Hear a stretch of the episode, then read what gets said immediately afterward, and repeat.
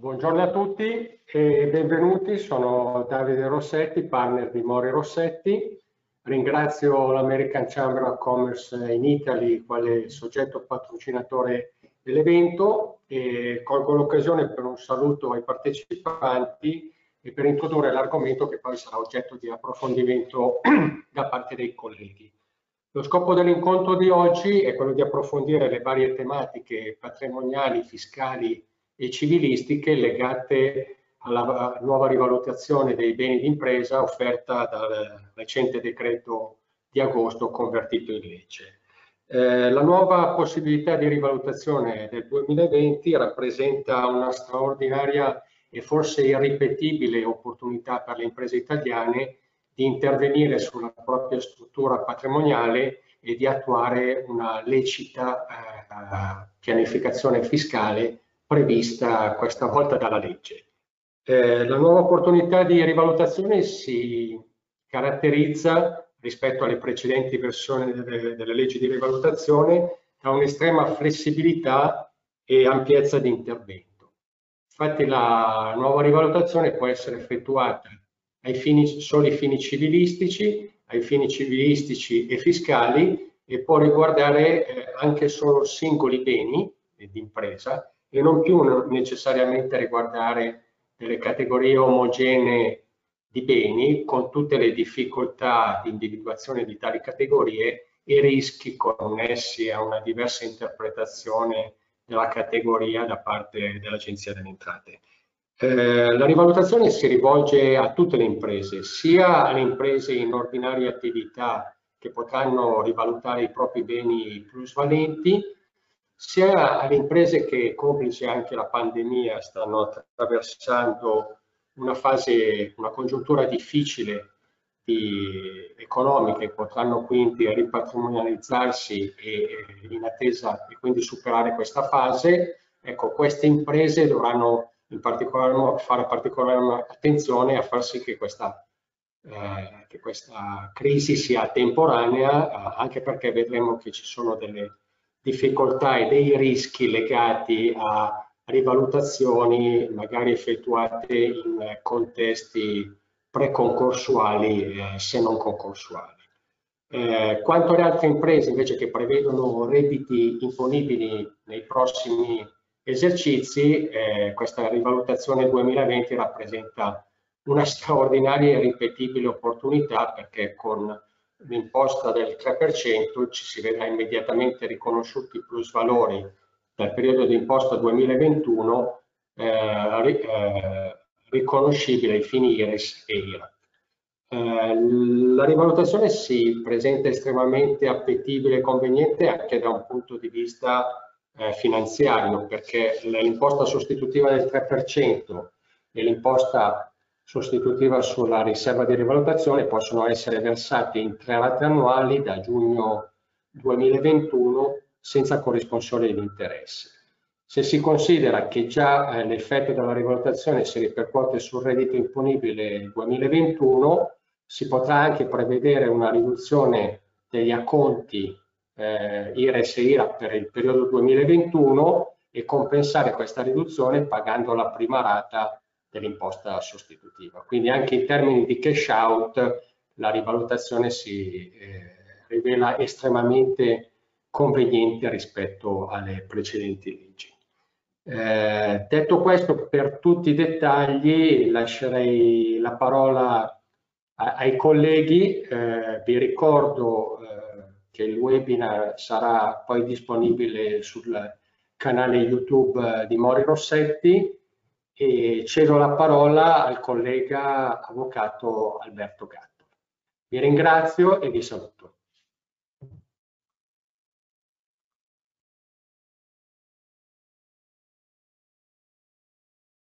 Buonasera e buongiorno. Io mh, inizierò a illustrare diciamo, quello che è eh, l'ambito soggettivo eh, della rivalutazione, cioè i soggetti che possono accedere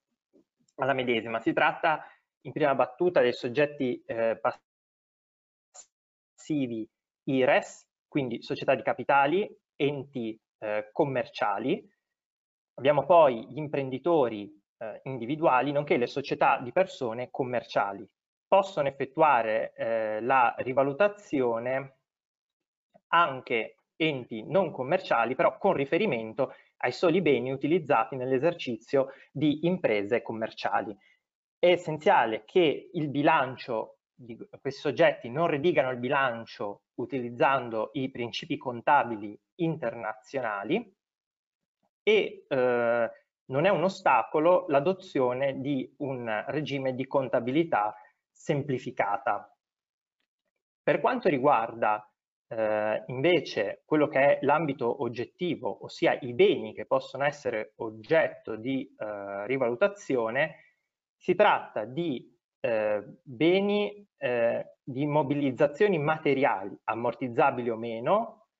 immobilizzazioni immateriali e eh, partecipazioni eh, immobilizzate in società controllate o collegate ai sensi dell'articolo 2359 esistenti nel bilancio alla data del 31 dicembre 2019. Si tratta in linea generale di beni sui quali la società, comunque il contribuente, ha eh, diritto di eh, proprietà, ovvero eh, rispetto ai quali è titolare di un diritto ehm, parziale di eh, godimento, reale di godimento, nonché anche i beni di cui il soggetto ha disponibilità sulla base di un contratto che eh, prevede ehm, l'acquisto con il patto di riservato dominio. Per quanto ehm, concerne eh, l'individuazione esatta dei beni, dei be delle immobilizzazioni finanziarie che possono essere rivalutate, si tratta eh, di quelle eh, immobilizzazioni materiali consistenti in beni immateriali sui quali il contribuente ha un diritto giuridicamente tutelabile. Quindi non sono rivalutabili eh, immobilizzazioni immateriali che non rappresentano beni, come ad esempio eh, l'abbiamento o gli oneri pluriennali. Eh, per adesso lascio la parola all'avvocato eh, Minio che eh, ci eh, spiegherà, illustrerà esattamente quali siano questi beni, queste mobilizzazioni immateriali che possono essere oggetto della eh, rivalutazione.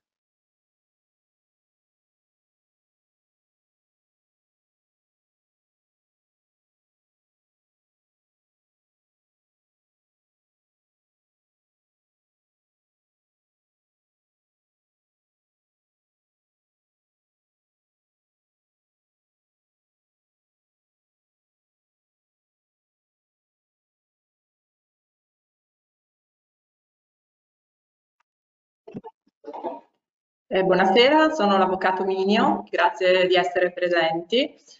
Ehm, eh, ora farò una breve carrellata di quelli che, eh, delle immobilizzazioni immateriali ehm, che eh, oggetto eh, della, delle disposizioni di legge. Ehm, la legge del 2000 in fa eh, riferimento in generale a beni immateriali. Eh, la circolare 27 del 2017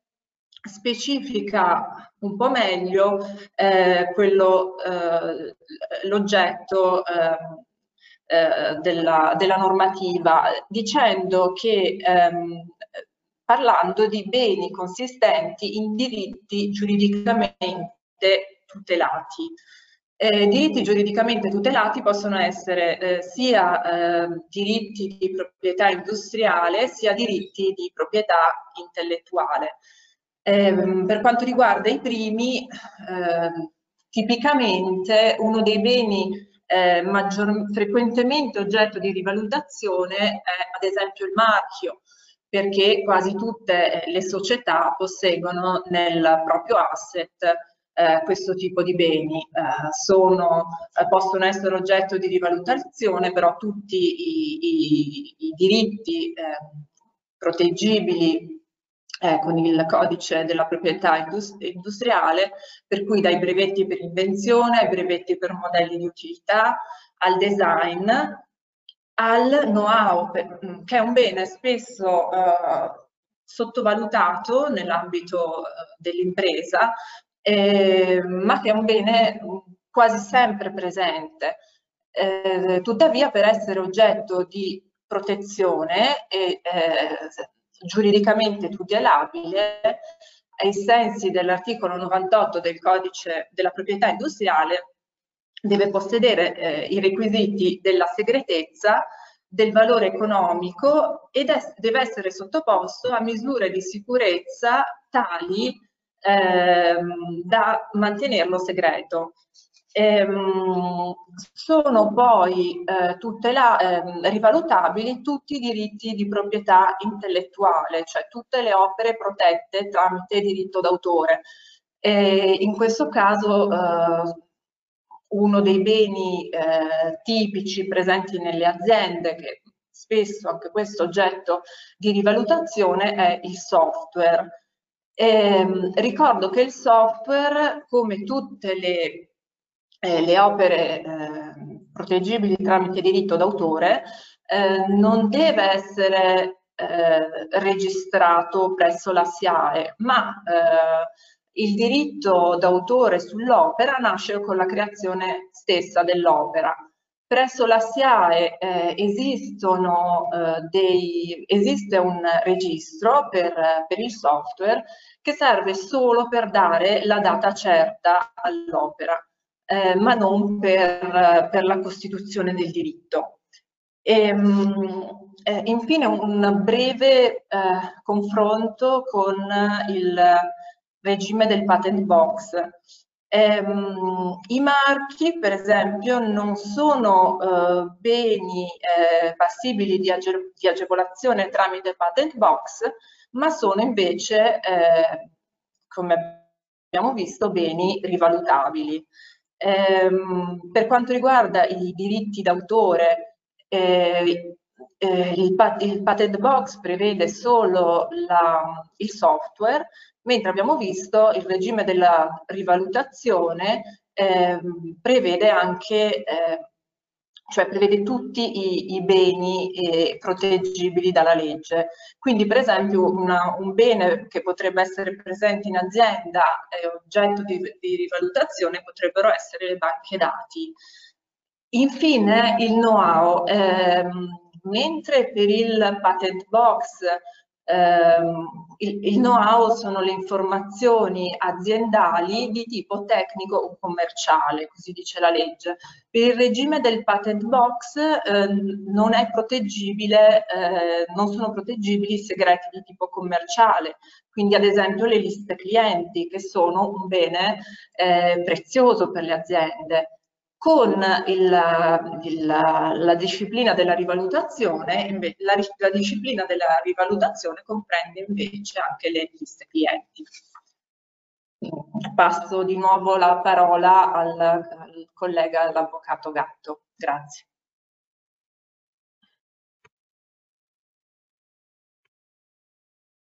Sì, allora, mh, dunque, la circostanza che oggetto di rivalutazione possono anche essere le partecipazioni iscritte eh, tra le immobilizzazioni, ci permette anche di, fare, di svolgere alcune riflessioni sulle relazioni che possono essere tra eh, la rivalutazione e le partecipazioni in PEX, che beneficiano del regime PEX. Innanzitutto bene precisare come non è necessario che le, eh, le partecipazioni che possono essere rivalutate siano anche partecipazioni che possano beneficiare del regime PEX. Ehm, la rivalutazione però è un'opportunità molto interessante per tutte quelle partecipazioni immobilizzate che non hanno le caratteristiche per essere PEX. Pensiamo ad esempio a partecipazioni in società che eh, difettano del requisito di commercialità, ovvero di eh, residenza richiesto dall'articolo 87,1 del, ehm, del TUIR.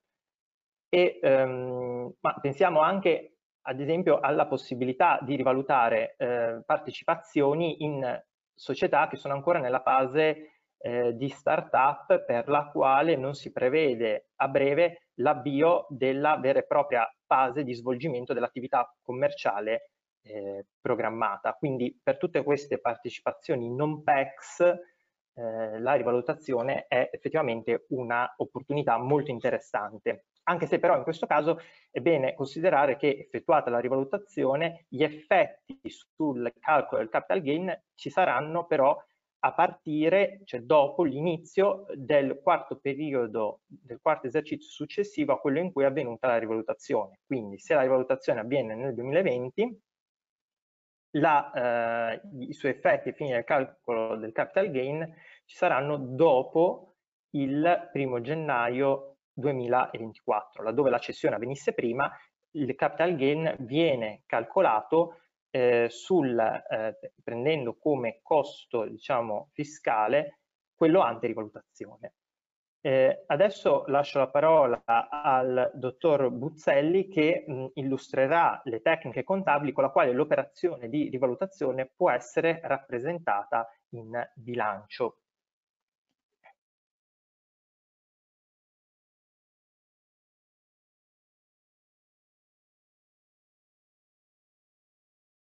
Buonasera a tutti e vi ringrazio per la partecipazione.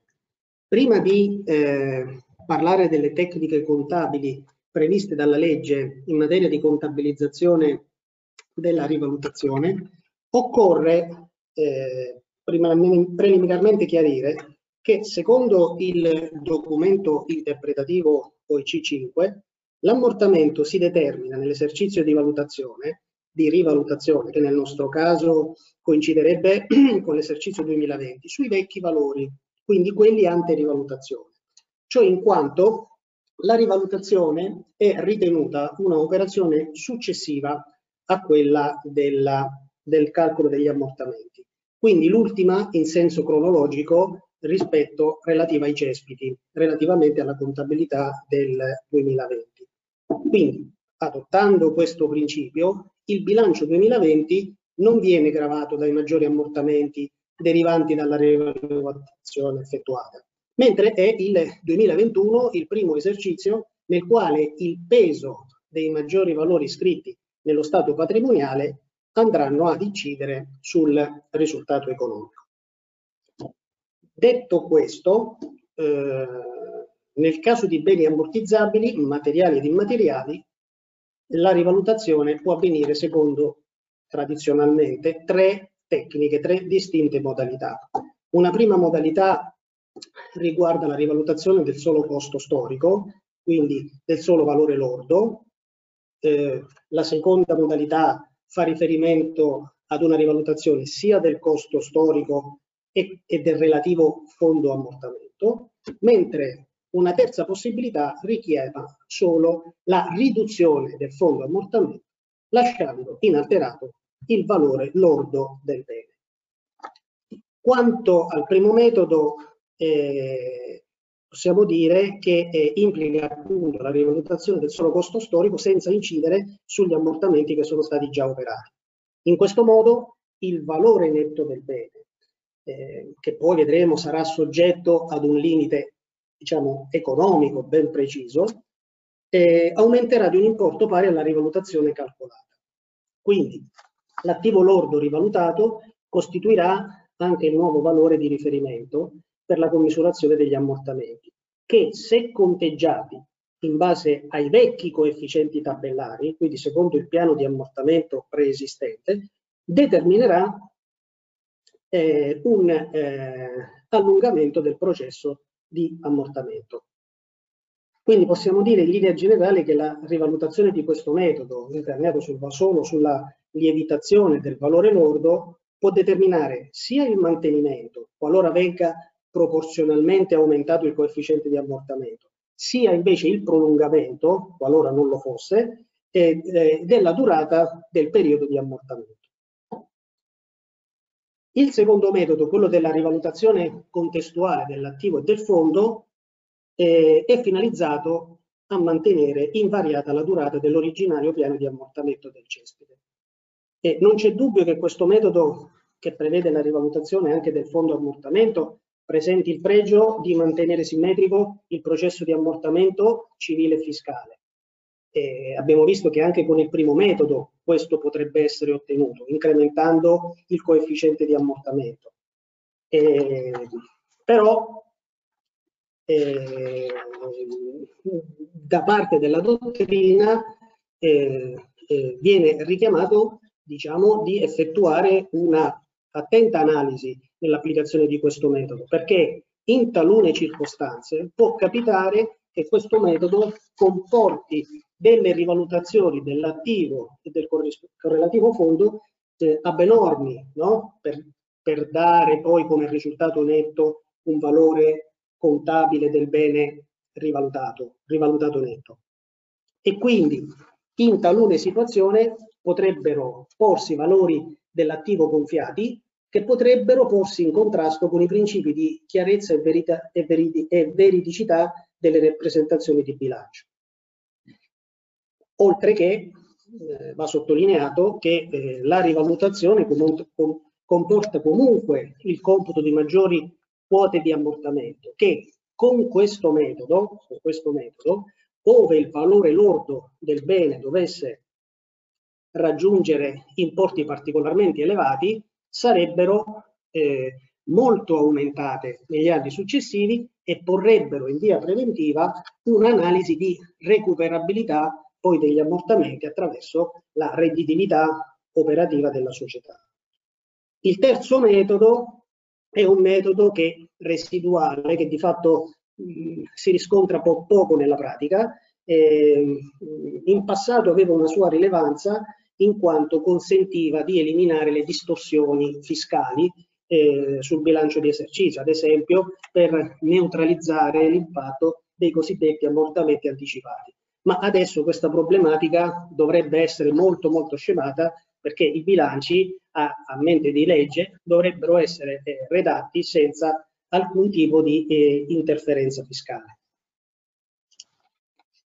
Eh, una sola annotazione sulla vita utile per dire mh, mm, abbiamo detto che possiamo o non possiamo aumentare i coefficienti no? per mantenere o meno la, la, il periodo di vita utile, il, periodo, il piano di ammortamento. In realtà eh, l'OIC sottolinea che la rivalutazione di un'immobilizzazione, sia essa materiale o immateriale, di per sé non comporta una modifica della vita utile, per cui in linea generale non dovrebbe conseguire l'allungamento del periodo di abortamento e questo a prescindere dalle modalità di contabilizzazione scelte. Tuttavia il principio contabile e la dottrina anche sottolineano che questa facoltà diciamo, rimane concessa, ma la modifica del periodo di ammortamento dovrebbe derivare però da una nuova valutazione da parte degli amministratori e non invece essere, non dovrebbe invece essere la conseguenza automatica dell'applicazione di una metodologia contabile di rivalutazione. Ovviamente qualora si ritenga di modificare la vita utile sulla base della, su, del sopraggiungere di elementi nuovi rispetto a quanto era stato definito il vecchio periodo di ammortamento, l'originario periodo di ammortamento, occorre dare tutte le informazioni del caso nella nota integrativa al bilancio. L'altro eh, eh, diciamo, aspetto che conviene un attimino eh, approfondire anche per porre le basi su quello che eh, eh, sarà l'intervento dell'avvocato Morri è che la rivalutazione costituisce una deroga espressa ai criteri di valutazione ordinari delle immobilizzazioni, no? previste dai principi contabili. Però questo valore è, soggetto a determinati paletti, non può essere un valore, eh, diciamo così, che non ha alcun eh, collegamento, alcun razionale rispetto ai valori economici sottostanti il bene. No? Il bene dovrebbe, il presupposto della rivalutazione è che i cespiti dovrebbero avere dei plusvalori latenti effettivamente sussistenti. Quindi, a prescindere dalle modalità con le quali sarà effettuata la rivalutazione, questa rivalutazione deve comunque avvenire nel rispetto del limite massimo eh, rappresentato dal valore economico del bene. E utili indicazioni in questo senso ce lo dà anche il comma 7 dell'articolo 110 del, del, del decreto agosto quando richiama l'articolo 11 della legge 342-2000, che è la legge madre della rivalutazione, il cui comma 2, al comma 2 è previsto che i valori iscritti in bilancio e in inventario a seguito della rivalutazione non possono in nessun caso superare i valori effettivamente attribuibili ai beni con riguardo alla loro consistenza, capacità produttiva, all'effettiva possibilità economico di utilizzazione, nonché, nonché quindi, ai valori correnti e alle quotazioni rilevate in mercati regolamentati italiani o esteri. Quindi, traducendo,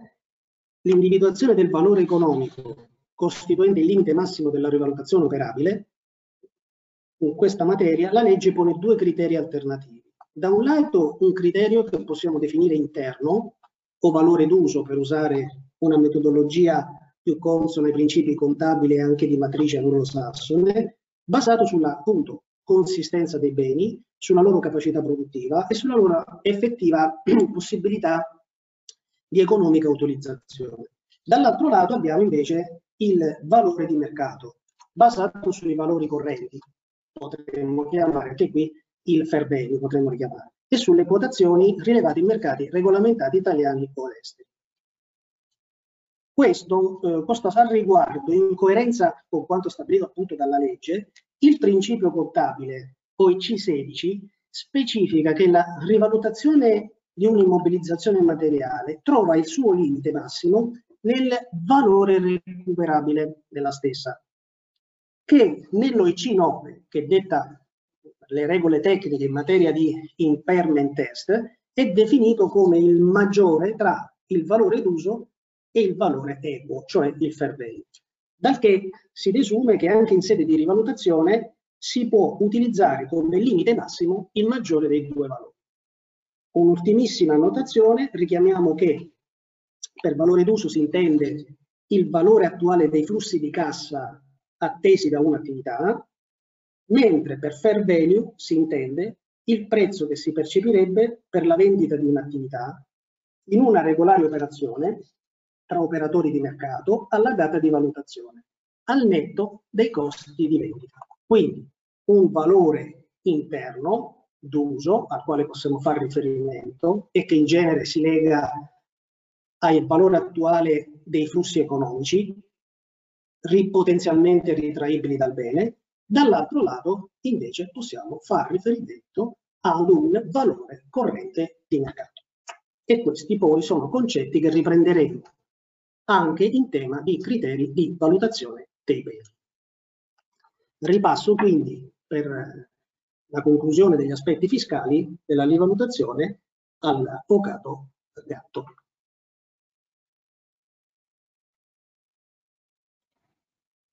Sì, allora, dunque, eh, per quanto riguarda il riconoscimento sul piano fiscale del maggior valore attribuito al bene rivalutato è previsto il pagamento di un'imposta sostitutiva la cui aliquota è del 3%. È un'imposta sostitutiva delle imposte sui redditi IRAP e di eventuali eh, addizionali. Gli effetti fiscali della rivalutazione eh, si producono già nell'esercizio successivo a quello in cui è avvenuta la rivalutazione, quindi una rivalutazione che avviene nel 2020, gli effetti si producono già a partire dal 2021, tranne che per il calcolo delle, del capital gain, perché in quel caso vi è un periodo di sospensione che termina con l'inizio del quarto periodo, eh, del quarto esercizio successivo a quello in cui è avvenuta la ehm, rivalutazione. Per quanto attiene invece il, la, eh, il, saldo attivo, quindi la riserva iscritta a patrimonio netto, essa, ess essa rimane in sospensione di imposta, ma può essere affrancata mediante il versamento di un'imposta sostitutiva la cui aliquota è del 10%. Anche in questo caso l'effetto sostitutivo si produce nei confronti delle imposte reddituali, dell'IRAP e di eventuali addizionali. Eh, sia l'imposta sul sostitutiva sul maggior valore che sul, saldo, che sul saldo attivo può essere versata in un massimo di tre rate annuali di pari importo, la scadenza della prima rata si ha nel mh, termine per il versamento del saldo eh, dell'imposta sui redditi relativa all'esercizio in cui è avvenuta la eh, rivalutazione, quindi nel 2021. Eh, per quanto eh, riguarda ancora ehm, fare una riflessione guardando a quella che è la prassi relativa alle precedenti rivalutazioni rispetto al momento perfezionativo della eh, rivalutazione, allora sicuramente è necessario compiere correttamente eh, le scritture contabili, nonché poi ehm, compiere altresì ehm, gli adempimenti in sede di eh, dichiarazione nel modello unico laddove, ehm, questo, laddove non vengano fatti gli adempimenti in sede di ehm, dichiarazione, quindi presentazione in modello unico, è possibile presentare una eh, dichiarazione integrativa a favore. Per quanto riguarda il versamento degli importi eh, delle imposte sostitutive, laddove mh, non vengano versati quindi vi sia un'omissione o un insufficiente versamento, l'importo è eh, ravvedibile. Per quanto riguarda ancora eh, la disciplina della eh, riserva generata dal saldo attivo che ehm, resta in sospensione di imposta, ehm, essa eh, verrà sottoposta a eh, tassazione nel caso in cui venga distribuita ai soci, non nel caso in cui venga utilizzata per il ripiano di perdite. Questo, questo, aspetto non pare essere intaccato da una recente risposta a interpello dell'Agenzia delle Entrate che eh, riguardava un caso in cui eh, i contribuenti chiedevano se la riserva in sospensione di imposta da eh, rivalutazione utilizzata per ripianare un disavanzo da fusione fosse o meno tassabile. Ehm, ecco, diciamo che quello lì è un caso molto particolare in cui anche non si, par si parla di un disavanzo di fusione che è già un qualcosa che il fisco generalmente guarda con sospetto. Eh, L'agenzia nel caso di specie aveva affermato come la riserva utilizzata per ripianare questo disavanzo fosse tassabile anche qui però aveva suscitato le critiche in dottrina in quanto facendo riferimento all'articolo 13 eh, del decreto 342 del 2000 il legislatore afferma la tassabilità della riserva in sospensione solamente laddove venga distribuita eh, ai soci. E questo articolo viene comunque richiamato dall'articolo 110 anche per disciplinare eh, l'attuale, eh, questa, diciamo, la rivalutazione dei beni eh, contenuta nel decreto agosto. Eh, adesso eh, ripasso la eh, parola al dottor Buzzelli per ehm, diciamo, continuare l'esposizione degli aspetti contabili relativi alla rivalutazione.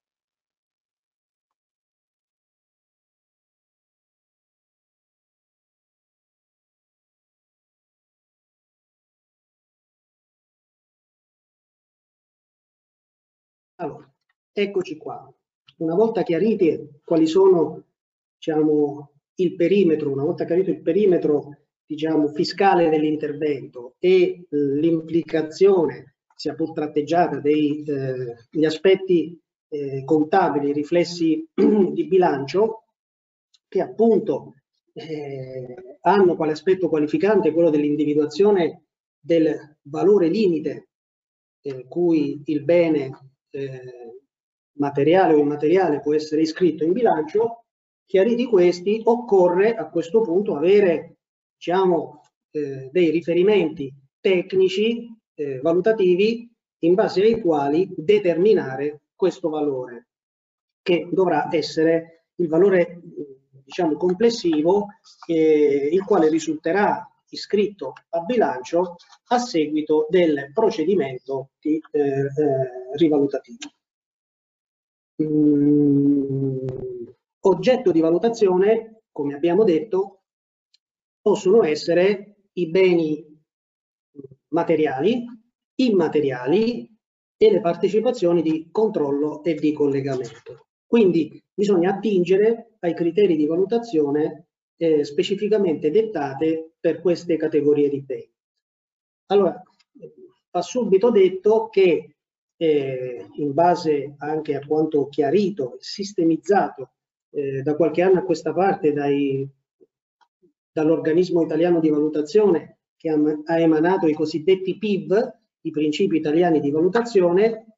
diciamo che eh, i criteri valutativi eh, cui attingere eh, per la eh, valutazione di questi beni, di tutte le categorie di beni che abbiamo visto,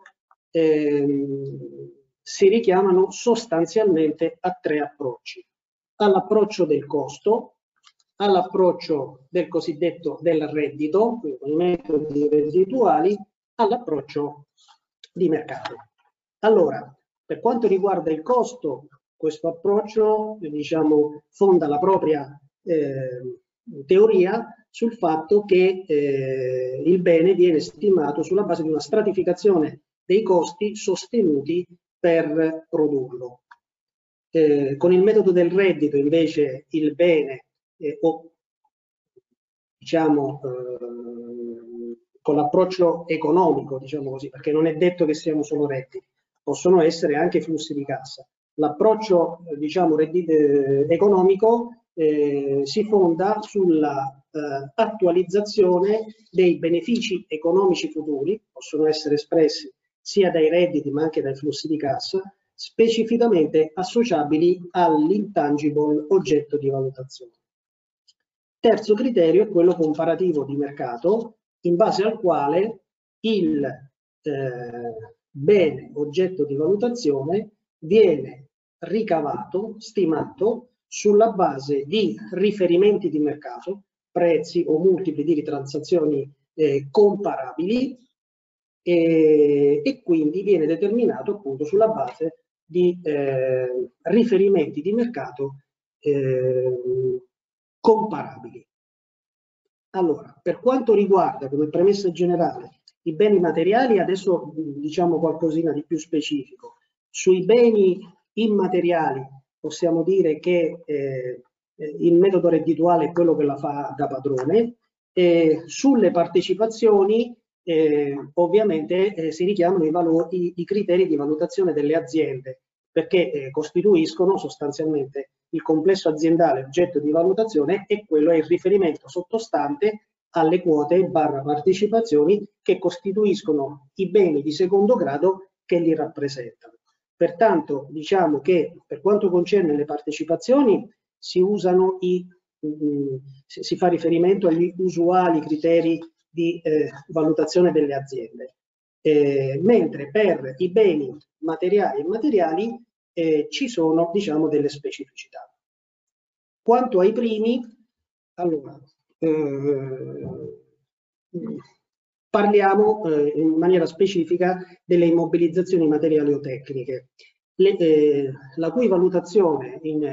in, generale presuppone una fase propedeutica di raccolta e verifica di tutta una serie di informazioni preliminari, quale la stesura di un inventario fisico, la verifica della sussistenza della proprietà dei beni, l'accertamento o meno della libera disponibilità, cioè se ci sono ipoteche, servitù, eccetera, il controllo della funzionalità e il fatto se siano state fatte nel tempo regolari eh, manutenzioni e riparazioni. Questo perché? Perché sempre in via generale, trattando di beni che sono nella stragrande maggioranza dei casi beni usati o comunque già utilizzati dall'impresa, bisogna poi tener conto, come principio generale, di tutta una serie di abbattimenti per ottenere una congrua rettifica dei valori in ragione sia dell'usura, cioè del deperimento fisico che hanno subito, sia di ogni altro fattore di inferiorità dei beni esistenti rispetto a quelli di una eh, di nuova costruzione. E qui si parla dell'obsolescenza. Quindi deperimento fisico ed obsolescenza che devono essere tenuti in considerazione una volta stimato eh, il, diciamo, il valore di riferimento, chiamiamolo così, lordo o di ricostruzione. Quindi andando eh, in maniera specifica a trattare degli argomenti del, eh, delle, metod delle, metodologie che riguardano i beni materiali, diciamo subito che eh, quello più usato è quello del costo, come ci siamo detti. Ehm, l'approccio del reddito viene usato diciamo in casi residuali, eh, l'OIV ha stimato un 5% dei casi e questo perché? Perché è molto difficile in relazione ad una immobilizzazione tecnica individuare, isolare e quantificare dei flussi autonomi reddituali alla stessa associabili. Per cui vengono usati sostanzialmente il metodo del costo, l'approccio del costo e quello diciamo di mercato. Ma anche qui quello di mercato può essere, viene usato in maniera frequente quando eh, diciamo ci troviamo in presenza di particolari beni per i quali c'è un mercato dell'usato attivo, sono disponibili dei riferimenti, dei listini noti a tutti. Quindi quando parliamo di beni materiali stiamo parlando di eh, beni immobili, di autovetture e, e, e di altri beni per i quali appunto vi è un mercato dell'usato molto attivo. Fuori da questi casi e in maniera diciamo precipua per le immobilizzazioni tecniche, quindi quando parliamo dei cespiti, i criteri più utilizzati sono quelli del costo ed eventualmente eh, quello del mercato con il valore d'uso, ove, ove possibile. Quello del mercato del valore d'uso, che fa riferimento al valore d'uso, viene usato semmai come metodo di controllo, perché in linea generale e, diciamo, si individua una unità minima eh, la cosiddetta cash generating unit per parlare, per richiamare eh, una terminologia dell'OEC 9 e, de, e, dei principi contabili internazionali in materia di impairment test che stimano il valore d'uso. Eh, si, si, si, si, fa riferimento ad una CGU minima che comunque è più grande rispetto alla singola immobilizzazione tecnica. Fa riferimento ad un gruppo coordinato e funzionalmente interconnesso di beni, quindi si stima il valore di questa CGU che dovrà essere chiaramente più alto del valore della singola immobilizzazione che vi partecipa, stimata con il metodo del costo. A quel punto, sapendo che l'immobilizzazione tecnica è comunque inferiore, quindi è compresa diciamo, nel valore de, della CGU, a quel punto e, quindi diciamo, abbiamo escluso il, il, fatto che il metodo del costo abbia sopravvalutato il bene, a quel punto o ci fermiamo qui trovando un riscontro diciamo indiretto del fatto che il costo può essere congruo, perché comunque a livello di CGU cui il bene partecipa ha un valore più alto, oppure se si vuole spingersi ancora di più e comunque tentare di dare un valore preciso alla singola immobilizzazione, a quel punto si potrebbe eh, individuare, come gli stessi principi contabili ammettono, si potrebbe utilizzare un criterio proporzionale eh, imperniato sui valori contabili con i quali i singoli cespiti sono eh, iscritti in bilancio. Eh, resta fermo però, come ci siamo detti, che questo modo di procedere dovrebbe essere usato come metodo di controllo, avendo il metodo del costo in questo ambito una eh, supremazia concettuale. E il costo, per non allungarci troppo, eh, come viene declinato? Beh, ci sono tre configurazioni sostanzialmente. C'è il criterio del costo storico residuale, quindi consiste nel sommare i costi sostenuti nel tempo eh, in, re, in relazione alla immobilizzazione e che hanno contribuito appunto a generare il bene. Tali oneri possono poi essere, vengono attualizzati alla data corrente, alla data di riferimento della stima per recepire i valori correnti. Si pensi ad un'immobilizzazione iscritta in bilancio nel 1983, è chiaro che per riportare i costi ai valori correnti si eh, devono essere utilizzati appositi coefficienti che stempilino gli effetti inflattivi. Le altre due configurazioni, che sono invece quelle più utilizzate, sono quella del criterio del costo di ricostruzione o di riacquisto, in base al quale il valore del cespite è calcolato come sommatoria dei costi che oggi dovrebbero sostenersi per riprodurre quel medesimo bene. L'altro invece, il criterio del costo di sostituzione o di rimpiazzo, è, è, fa riferimento, è, è calcolato come sommatoria dei costi da sostenere per acquistare o eh, costruire oggi un bene, non lo stesso bene, ma un bene che abbia una funzionalità eh, simile a quella del bene oggetto di valutazione, possedendone ovviamente analoga capacità e resa ed in generale la stessa utilità. Ovviamente questa comparabilità è essenziale perché ove dovesse mancare questo, chiamiamolo questo link, è chiaro che eh, i prezzi eh, non sarebbero significativi e potrebbero portare a delle eh, valutazioni fuorvianti. Come ci siamo detti prima, in tutte queste declinazioni del eh, eh, valore del costo bisogna sempre adeguatamente tener conto nella stima di alcuni abbattimenti che servono a ripristinare lo stato d'uso corrente dello, de, del bene oggetto di valutazione, residua, tenendo conto della residua eh, vita utile dello stesso e di ogni eh, fattore di inferiorità ovviamente rispetto ad un bene, ad un bene nuovo. Eh, non mi dilungherei ulteriormente perché sennò il discorso si appesantirebbe, si appesantirebbe molto. Solo due annotazioni e specificità per quanto concerne la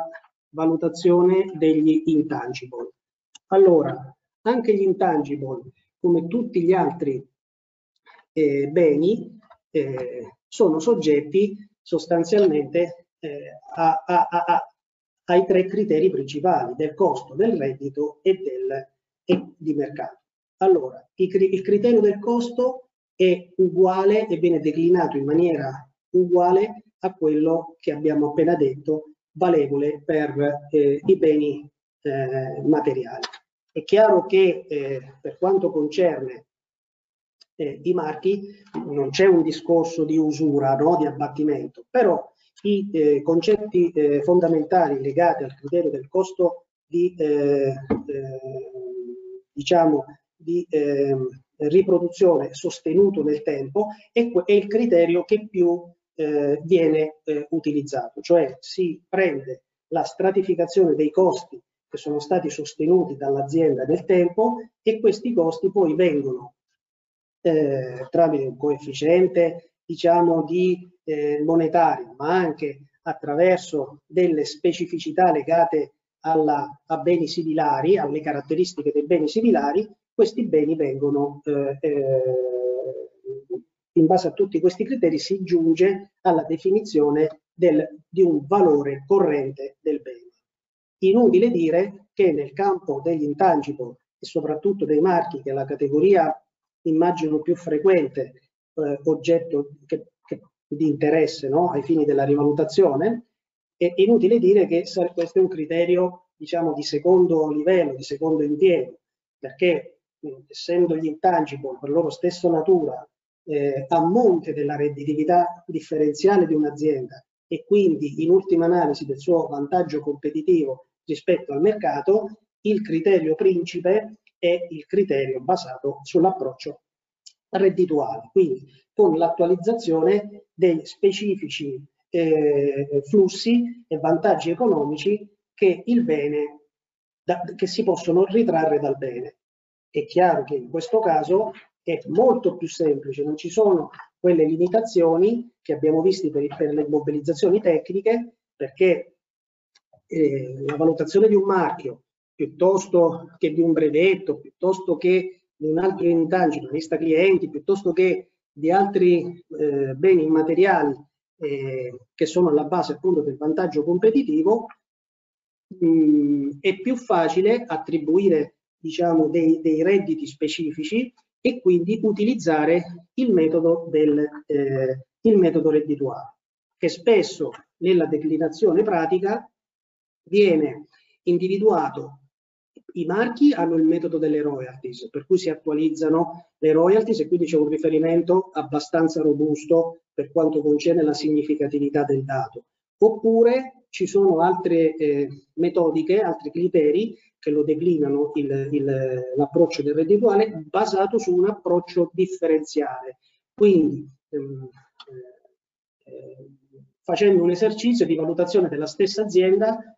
con il marchio, quindi con il brand, oppure senza il, eh, il brand. Dalla, dalla, eh, dal confronto diciamo, di questi due scenari eh, è possibile individuare una, una redditività differenziale del, del, dell'intangibile e questa viene attualizzata ad un congruo tasso di interesse durante il periodo di utilità che, di vita utile che si assegna al bene viene attualizzata e eh, dà il valore, eh, diciamo, restituisce il valore del bene a, allo stesso modo di un'applicazione eh, di un discount cash flow.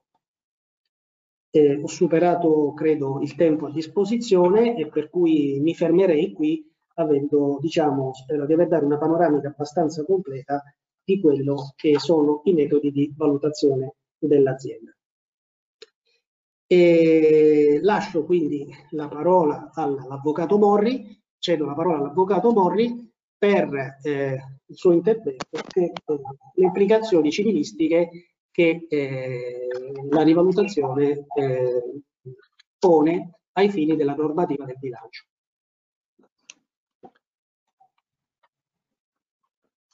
Buonasera a tutti. Eh, Grazie di essere intervenuti a questo nostro momento di lavoro, che tale vuole essere non certamente una lezione accademica.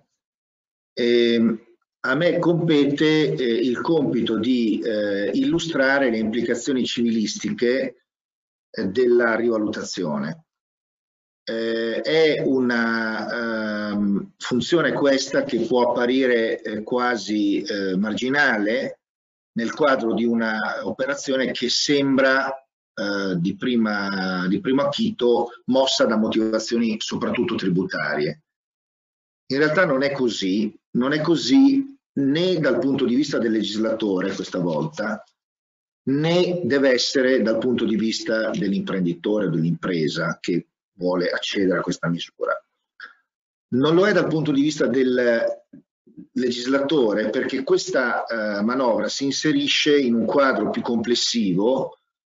che è stato avviato già in eh, aprile con il decreto liquidità e che è volto a evitare il collasso dei valori patrimoniali delle imprese italiane mh, determinato dalla, dalla, crisi economica eh, dovuta all'epidemia. Ricordo che già nel decreto liquidità eh, sono contenute due norme una che vuole che durante la fase diciamo della crisi eh, non si dia si neutralizzino le norme in materia di patrimonializzazione minima che sono previste dal codice civile, cioè il 2446-47 per le società per azioni, 2383 bis e 83 ter per le società a responsabilità limitata, e che vuole che si mh, mm, dia eh, per eh, realizzato il presupposto della continuità aziendale con riferimento al bilancio 2020. Questo anche se quel, quel presupposto non vi fosse. E eh, a, a questa manovra che quindi interviene in aggiunta e consente di rafforzare il patrimonio delle imprese rivalutando i valori dei beni presenti nel, in questo patrimonio, a, a questa misura si aggiunge un'altra misura contenuta nel medesimo provvedimento, il decreto, il decreto cosiddetto decreto agosto, questi nomi sono veramente, veramente sintomatici anche di un certo modo di legiferare, e, e un'altra norma che è contenuta nell'articolo 60,7 bis che consente per il corrente esercizio di non effettuare gli ammortamenti. Quindi una doppia misura, una che, che tende a ridurre i costi, l'altra che tende a incrementare il patrimonio. Quindi il legislatore questa volta, a mio avviso, è stato mosso soprattutto da un intento, eh, lasciamo, diciamo così, economico, civilistico. non è prima, eh, primo, eh, prim non è una manovra eh, diciamo di ispirazione eh, primariamente fiscale, come è stato in altre, in altre circostanze. Lo testimonia anche il fatto che l'aliquota è estremamente favorevole, eh, è quasi un invito che il legislatore fa a rivalutare e a rafforzare i patrimoni per consentire alle imprese di superare questa fase difficile. Dall'altro lato, cioè dal lato dell'impresa, eh, la, la manovra riveste aspetti di particolare delicatezza e lo fa in senso generale perché, come spiegherò, eh, si vanno a toccare dei cardini diciamo, del sistema eh, di formazione del bilancio italiano, ma eh, eh lo riveste anche in una chiave specifica, diciamo, considerando il momento storico che stiamo vivendo e le difficoltà che molte imprese attraversano. Di questo parlerò nella coda del mio intervento, perché il mio intervento avrà anche, come dire, un'apertura sulla prospettiva eh, della crisi, del, sulla, su una prospettiva preconcorsuale. Quindi, diciamo, mi permetto di dire che eh, questo intervento non è un intervento marginale nel quadro di questa, di questa sessione di lavoro eh, è un intervento che vuole rendere eh, l'operatore avvertito eh, delle implicazioni di quello che fa, del significato di quello che fa e quindi anche dei rischi di quello che fa. Allora, diciamo che il punto chiave della norma, dell'articolo 110 del decreto, di questo decreto agosto, è, quel, è, è contenuto in un inciso che è nel primo comma. Si dice che questa operazione di, di rivalutazione avviene in deroga all'articolo 2426 del codice civile e ad ogni altra disposizione di legge vigente in materia. Che cosa vuol dire questa, questa, questa deroga? Vuol dire che noi deroghiamo al eh, principio cardine della formazione del bilancio italiano, che è il principio del costo che è un, il portato una, di una grande tradizione eh, aziendalistica, ragioneristica, come, forse sa chi eh, si è occupato di queste cose, e che è esattamente all'antipodo invece del criterio che viene usato in altri ordinamenti, eh, l'ordinamento anglosassone per esempio, dove eh, prevale eh, il criterio del valore corrente.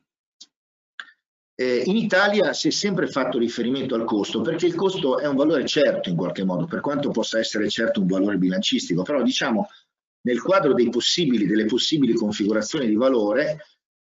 quello del costo è il, valore, è il valore più facile, più intuitivo, il costo di acquisto, quindi c'è stato uno scambio di numerario quando si è acquistato il bene, o il valore di produzione, quindi la somma dei costi sostenuti per produrre un dato bene. E questo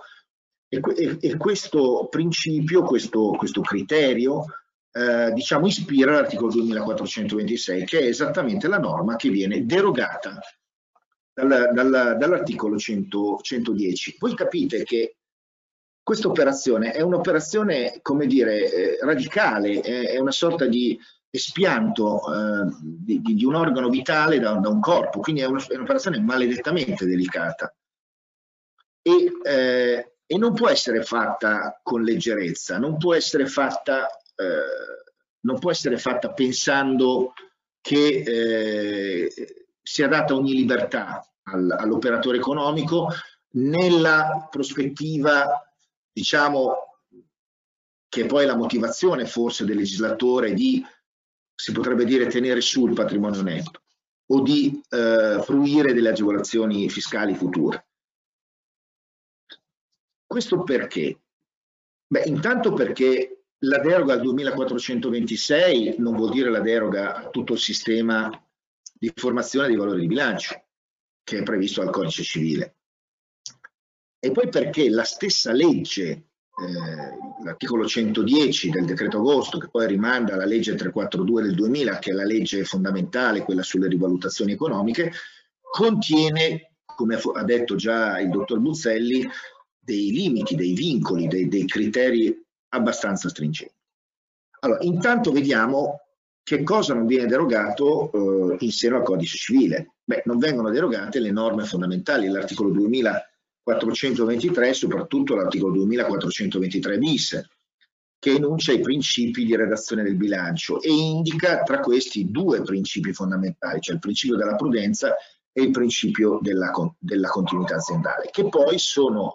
indicati tra i postulati di bilancio dai eh, principi contabili italiani, il principio contabile numero 11. Questi due eh, principi o postulati eh, rimangono, quindi sia la prudenza che il principio della, della, della continuità aziendale.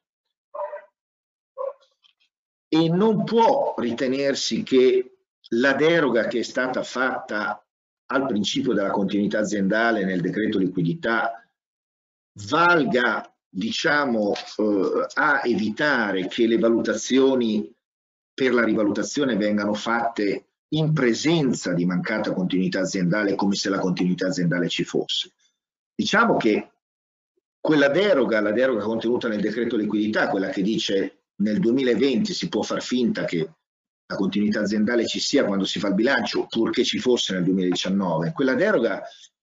è una deroga di carattere generale che consente evidentemente all'imprenditore di eh, non eh, porsi il problema della continuità aziendale, naturalmente essendo l'azienda in bonus, avendo delle prospettive, non essendo in situazioni di crisi, come vedremo, ma non, non, non, non può arrivare fino al punto da consentire di effettuare delle valutazioni eh, in un'azienda che sta soffrendo, magari non è ancora arrivata allo stato della crisi o peggio allo stato di insolvenza, come se andasse tutto bene. Evidentemente non si può arrivare a quel punto. Aggiungo anche che, come ha ricordato il dottor Buzzelli, eh, nella eh, legge 342 del 2000 c'è una norma, l'articolo 11, che detta i criteri, dice esattamente quale può essere la valutazione e dice che la valutazione può essere al massimo o quella che deriva dalla, dalla, dalla, considerazione della consistenza, della capacità produttiva e dell'affettiva possibilità economica di utilizzazione del bene, quindi il valore duro, o se maggiore quella eh, che deriva dalle, dalle, quotazioni di mercato, quindi il criterio cosiddetto eh, comparativistico. Regola che peraltro eh, si, si, si eh, riflette in qualche modo, eh, eh, deborda anche in campo fiscale per effetto dell'articolo 6 del decreto del, del, Ministro delle Finanze 162 del 2001 che contiene eh, la regolamentazione fiscale della norma di rivalutazione che dice che il valore massimo definito ai fini civilistici ha anche una valenza fiscale, il che a mio avviso apre, anche se il mio intervento non, non deve riguardare gli aspetti fiscali, alla possibilità che l'amministrazione finanziaria come parte interessata metta in discussione le valutazioni, eh, valutazioni eccessive dei, dei cespiti. Ora, il,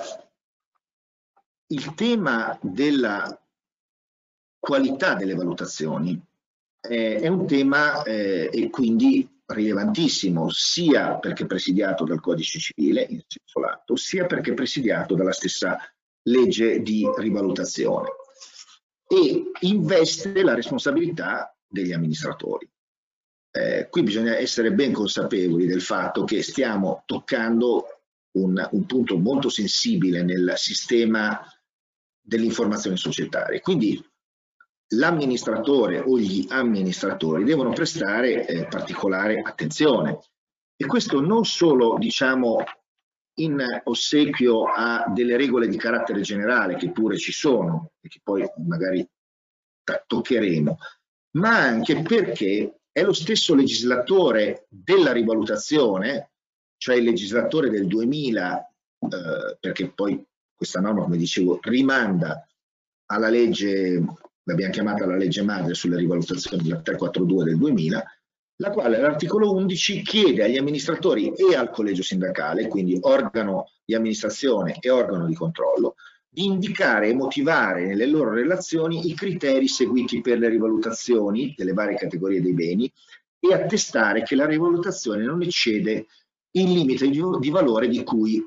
al comma 2 dell'articolo 11, che è quello che ho testé eh, illustrato. Quindi non c'è solo un obbligo di, in, di segnalazione e di motivazione rafforzata in qualche modo, ma c'è anche un obbligo di attestazione. Attestazione vuol dire che su quello specifico punto il consiglio di amministrazione e il collegio sindacale assume una responsabilità. Allora si comprende che l'operazione di distacco dal criterio del costo per eh, l'assunzione di un criterio diverso, diciamo, del valore corrente, del fair, mark, del fair value, no? eh, che poi è, un tipico valore anglosassone, eh, va eh, svolta con estrema eh, cautela. E, e, e, come, come, e come si può fare per eh, affrontare questa fase in modo eh, adeguato, in modo corretto, in modo da non lasciare dietro di sé eh, delle, delle, delle, dei punti di, di, di, di, rimprovero del proprio comportamento. Ma diciamo che eh, bisogna cominciare a guardare come è fatta l'organizzazione dell'impresa. Se l'organizzazione dell'impresa è idonea ad affrontare una, un momento come questo, quindi eh, c'è del personale che è eh, all'altezza del compito eh, che eh, deve eh, assumere, eh, il Consiglio può accettare le indicazioni che vengono dalla struttura e che poi verranno, immagino, vagliate dall'amministratore delegato e portate alla sua attenzione. naturalmente non in modo acritico, cioè una delle cose che per esempio retrospettivamente si guarda quando si, si, si, si, esaminano i comportamenti degli amministratori e dei sindaci è eh, il livello della discussione che è intervenuta in, in, nel Consiglio di amministrazione nel quale quel bilancio che contiene la rivalutazione è stato, è stato, è stato approvato. Eh, ma se mh, mm, per avventura, e come succede molto spesso nelle, nelle imprese di media dimensione, piccola media dimensione, il personale aziendale non è all'altezza di questo compito, eh, che è un compito molto molto tecnico, molto, molto delicato, molto complesso, come avete visto, insomma, qualche indicazione il dottor Buzzelli ce l'ha data, beh, allora diventa estremamente opportuno, per non dire quasi obbligatorio, avvalersi eh, del supporto di eh, qualche tecnico, qualche esperto esterno all'azienda che non sia in conflitto di interessi, eh, il quale aiuti il consiglio di amministrazione in, eh, nello svolgimento di questo, di, questo, di questo lavoro, o perché produce una perizia di stima, o perché esamina attraverso quella che si chiama la fairness opinion il lavoro che il Consiglio ha fatto e dice se quel lavoro è stato fatto bene o è stato fatto, è stato fatto questo, è, questo, questo intervento del perito non è quindi un orpello, non è la tassa da pagare alle categorie professionali, no? perché così se, si sta più tranquilli o, o così si può accedere alla, alla, al beneficio fiscale, è un uh, atto di diligenza. Qui forse vale la pena ricordare che mh, mm, il, la responsabilità degli amministratori eh, è eh, commisurata tra gli altri a due parametri, il parametro della perizia e il parametro della diligenza. Il parametro della perizia vuol dire che eh, se un amministratore è un dottore commercialista eh, e concorre alla, alla, alla, gestione insieme, so io, a un avvocato civilista, eh, questo dottore commercialista risponde di una valutazione erronea, inflazionata, eccessiva, per imperizia perché lui dovrebbe sapere, sa o dovrebbe sapere come si fanno le valutazioni, mentre l'avvocato non risponderà o risponderà di meno, diciamo, per imperizia, perché nel suo, nella sua uh, sfera di competenza non c'è la, la, competenza in materia di valutazione, specie se sono complesse. Uh, tuttavia l'avvocato risponderà di, o, um, di non diligenza, di mancanza di diligenza, perché non avrà eh, non ha imposto eh, al Consiglio eh, di avvalersi di eh, procedure e di supporti tecnici adeguati al compito. Questo sì, quindi questo è il minimo sindacale che può fare un consigliere d'amministrazione, diciamo non perito nella, nella, nella materia delle valutazioni, è accertarsi ed esigere che il consiglio di amministrazione operi in modo proceduralmente corretto, quindi che ci sia appunto l'istruzione della pratica, che la pratica arrivi al consiglio con i pareri eh, tecnici eh, necessari, che vi sia un'adeguata discussione in consiglio in modo che eh, poi anche costui, anche colui che non avesse eh, la competenza economico-finanziaria eh, necessaria per effettuare la valutazione, però possa dare il suo contributo informato. E devo dire eh, che, eh, dato il momento, eh, queste raccomandazioni assumono una, signific una significanza peculiare. Eh, questo perché? Perché se siamo in una fase tranquilla della vita economica nazionale, se le aziende sono mediamente solide, stabili e floride, è, è, è, molto improbabile che poi accada in futuro quello che tutti eh, augurano che non accada, cioè che l'impresa vada in dissesto e quindi che il comportamento degli amministratori venga sottoposto allo scrutinio di magari un curatore fallimentare o un commissario giudiziario. Però qui siamo in una fase diversa e abbiamo detto all'inizio che la norma ha una finalità di rafforzamento del sistema patrimoniale delle imprese italiane eh, colpita dalla crisi eh, del, del, Covid. Quindi è possibile che ci siano delle aziende che sono ai bordi tra eh, diciamo una situazione di eh, ordinaria navigazione e invece una situazione di crisi. Quindi l'attenzione deve essere particolare. Voglio però poi dire che se l'azienda si trova oltre il limite, diciamo, del corso ordinario della sua attività e ha iniziato ad essere in una situazione di crisi, allora eh, la, la, questione cambia, la questione cambia radicalmente, è come se, eh, è come se cambiasse l'ambiente circostante, come se cambiassero i codici di comportamento. Qui eh, bisogna eh, sapere quello che si fa, perché se siamo già in crisi, e eh, ricordo che la, la, la, crisi è eh, quella situazione eh, in cui eh, diventa eh, probabile l'insolvenza del debitore, è uno squilibrio economico-finanziario che rende probabile l'insolvenza del debitore e che per le imprese si manifesta come inadeguatezza dei flussi di cassa prospettici a far fronte regolarmente alle obbligazioni pianificate. Ecco, se siamo in questa situazione, è, è come se cambiasse il, il, codice, come se cambiasse il linguaggio. Dobbiamo, dobbiamo pensare diversamente, le categorie cambiano.